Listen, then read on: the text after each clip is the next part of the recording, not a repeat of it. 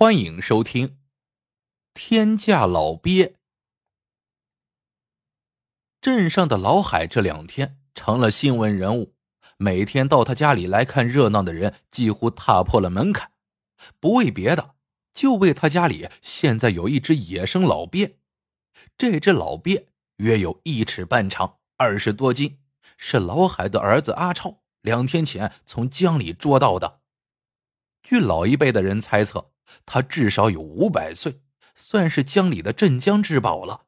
据说好多人出了数万块的高价想把它买走，只是老海一直没有答应。人们估计老海这回呀，肯定要狠狠发一笔了。这让经常和阿超一起捕鱼的石大明羡慕不已。这一天一大早，就有几辆宝马驶进了镇里，看来又是有钱的主到了。石大明觉得今天一定有热闹可看，就跟着人们来到了老海家。此时，老海的家里坐着好多人。几个车主下车之后，径直进了老海的家。他们来到水池边，看了看里面养着的老鳖，不禁连连称奇，然后就跟老海讨价还价，想将它买下来。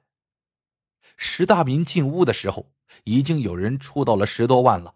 但老海仍没有卖的打算。这时，一个理着板寸头的男子叫了一声：“我也不想多说了，二十五万，一手交钱，一手交货。”围观的人群哗的叫了一声，这个价钱真是高的离谱了。谁知老海只是笑了笑，说道：“这可是百年难遇的宝物啊，我还是不能卖。”男子问道：“你到底想要多少啊？我想不会有人再高出这个价了。”老海哈哈一笑，说道：“我将他留在家里，其实啊，就是想让大家来看个稀奇罢了。说实在的，我是不会将他卖出去的，多少钱也不行。”人们这才明白过来，原来老海。打算一家人自己吃呢。石大民知道老海家的情况，虽然算不上穷，但也实在没有必要将二十五万的东西吃下去呀。他对老海说：“老海叔，你真是糊涂了，这么值钱的东西自己吃下去了划不来呀。你想想，二十五万呢，得了这个钱，你想吃什么就买什么，可比吃这个王八强多了。”老海笑道：“谁说我要吃了？我们一家昨晚商量过，这宝物是江里的，我打算呀，让大家看够了，就让他重新回到江里去。”话一出口，人们全瞪大了眼。石大明一看阿超也在屋里，不禁将他拉到屋外，说道：“你爹是不是脑袋给烧坏了？二十五万！”就这么白白的丢回到江里，这不是丢钱吗？这王八是你捕来的，你为什么不自己做主？阿超摇着头说：“虽然是我捕到的，可这个家还是我爹做主，他要放生，我只能同意，总不能为了一只王八和老爹闹吧？何况他说的也有道理。”石大明无奈的摇了摇头，突然。他拍了拍阿超的肩膀，说：“你爹做的对。”然后走到老海身旁，说：“对，老海叔，这是上天的宝物，我们不应该糟蹋它。我们支持你放生。”这时，也有几个镇里的小伙子嚷着支持，老海这才笑了。宝马车主见老海铁了心不卖，只得恋恋不舍的走了。消息一传出去，来看的人更多了。看过之后，有的人赞赏老海的举动，有的人则叹息：老海一家真有毛病了。几天之后，就是老海将老鳖放生的日子了。老海家门前围满了看热闹的人们，大家看着老海从池里将老鳖捞了出来，放进了一个大袋子里，还扛着袋子进屋里上了一炷香，这才又扛到他们家平时捕鱼用的小船上。此时，阿超已经在船上等着了。老海上了船，却不让看热闹的人跟着上去。阿超立即将船划离岸边。来到江心之后，老海才解开袋口，从里面拖出那只老鳖来。此时，站到岸边看老海放生的有数百人，大家都想看看这二十五万块钱入水时的情景。老海将老鳖拉出袋子后，对大家说：“这是上天的宝物，我老海不能据为己有，就让他回到自己的家里去吧。”此时，这只老鳖正伸着头呢，老海一推。老鳖扑通一声下了水，岸上传来众人经久不息的掌声。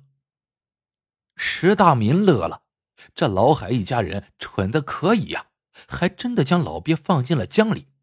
以前不知道这江里有这么大一只老鳖，现在既然知道了，他不信这老鳖没有在露头的时候。其实那天他听老海说要放生之后，第一个对老海说支持，就是怕老海会突然变卦。现在老鳖已经回到了江里，谁捕到二十五万就是谁的了。第二天一大早，石大明就划着船来到了江里，他这才发现这里有好多船，平时在别的河段捕鱼的，这时全来到这里捕了。他顿时明白过来，感情还有好多人和他一样啊，难怪老海一说放生，就有那么多人跟着说支持。原来竟都是一样的心思，看来对手还真不少，那就看谁有运气了。但一天过去了，谁也没有捕到那只大老鳖，倒是人们都挤在这一段河流里，连鱼都没有捕到几条。不过现在众人的心思都在那只老鳖身上，能不能捕到别的鱼，也没有人在意了。就这样，大家在江里折腾了十来天。一点收获都没有，渐渐的都失去了信心。但石大明却不死心，他想，这老鳖一定不会离开的太远的，只要有心，不信捕不到。这一天，石大明弄来一身潜水服，打算潜入江里，看一看老鳖究竟藏身于何处。他从近岸的地方一直搜寻，搜了两天，这天刚潜到江心，就吃了一惊。只见前面有一团黑影，正是那只老鳖。石大明不敢怠慢，立即拿起带在身上的网游了过去。游到老鳖旁边的时候，立即将网罩下去。那只老鳖显然没有料到有人会下水来捕它，竟然一下子就给网住了。石大明大喜，急忙拖着网浮上水面来。可等他好不容易将老鳖拖上船时，他不由得惊呆了，这哪是老鳖呀？分明就是一块圆形的石块，只不过这石块有点怪，中间厚，两边薄，一侧有一块像嘴巴一样的凸起，背上还隐约可见类似鳖的斑纹。初一看，这石块和老鳖竟还真有几分相像。这时，江上的船全都围了过来，大家看到这石块，都是一愣，继而明白过来。有人叫道：“难怪那天老海不让别人跟着上船呢！原来他早就拿一块石头冲老鳖，当着大家的面放生呢。我早就怀疑，二十五万呢，谁会舍得丢进江里呀？”石大明也醒悟过来，这老海是不想漏财呀。他当着大家的面将老鳖装进袋子里，其实偷偷换了这只假的，再到江心。当着大家的面将它放入江中，看热闹的人只能在江岸看，谁也没料到此时的老鳖已经变成假的了。老海这一闹不要紧，却害得镇里的兄弟们白白折腾了十来天。石大明看着众人失望的眼神，叫道：“这可恶的老海，可害苦我们了！不行，我们一定要当众揭穿他的嘴脸。”其他年轻人都附和着，大家回到岸边。石大明扛着这只石老鳖，一行人来到了老海家。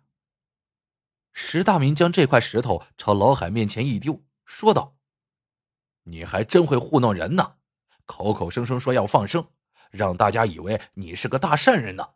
原来和我们大家一样。幸好我水性还行，这下你露馅了吧？”老海哈哈一笑，说道：“我一点都不怀疑你们的本事，就因为相信你们一定能够捞到他，我才弄了个假鳖放进水里的。”众人一听，不禁一愣。石大明问：“为什么要骗我们？”老海笑道：“这老鳖可值二十五万呢，不管我到哪里去放，你们都会跟着去看的。他既然入了水，就不是我的了。凭你们的本事，很快他就会被捞出来。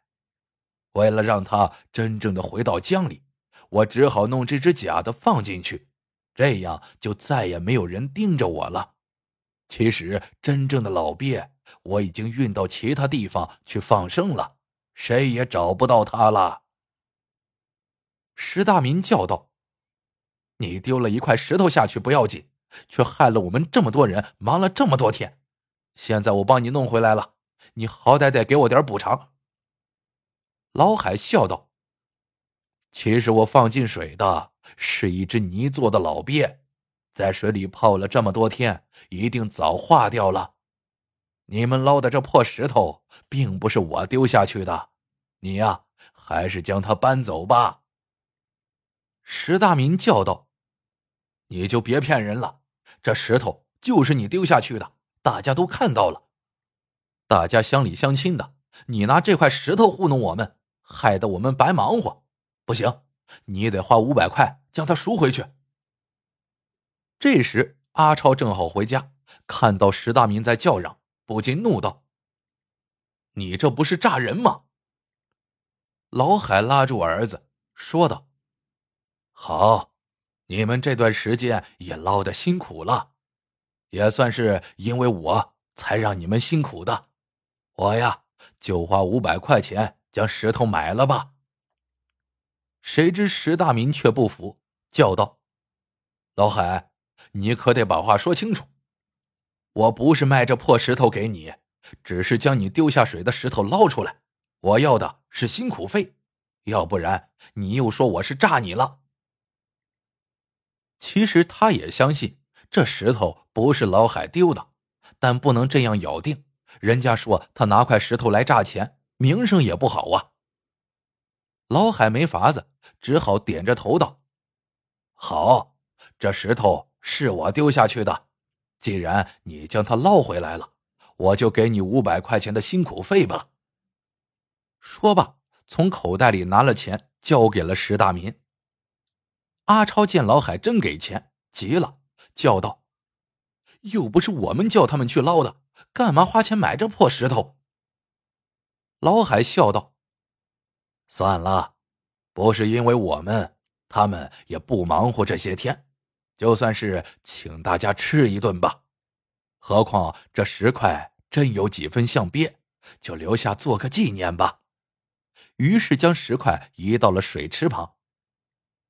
石大明哈哈一笑，说道：“是啊，我们可没卖给你，只是将你的石头捞回来还给你们。这是老海叔请我们喝酒呢。”说罢，和大家一哄而散，买酒买肉，众人喝了一晚。大醉而归。第二天，石大明路过老海家门前的时候，看到一辆小车停在门前，一位中年男子走了进去。看来还有人来看老鳖呀。他不由得跟进去，想看看这次老海还能拿什么给大家看。中年男人一问，知道老鳖已经放生了，不由连称来晚了。突然。他一眼瞥见水池边的石块，急忙过去看，用手在石块上抚摸许久，然后抬头问道：“这石头一定是从江里捞出来的吧？”老海点了点头。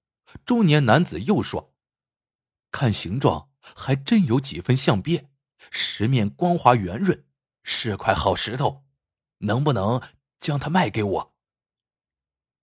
石大民没有想到。还真有人愿意买石头，笑道：“这是老海叔拿二十五万块的老鳖换来的，放在家里当宝贝呢。你价钱给低了，他可舍不得给你。”男子盯了一眼石头，说：“如果十万你卖的话，我现在马上给钱拉走，行不行啊，老人家？”石大明只觉得头一晕，一屁股坐在了地上。好了，这个故事到这里就结束了。喜欢的朋友们记得点赞、评论、收藏，感谢您的收听，我们下个故事见。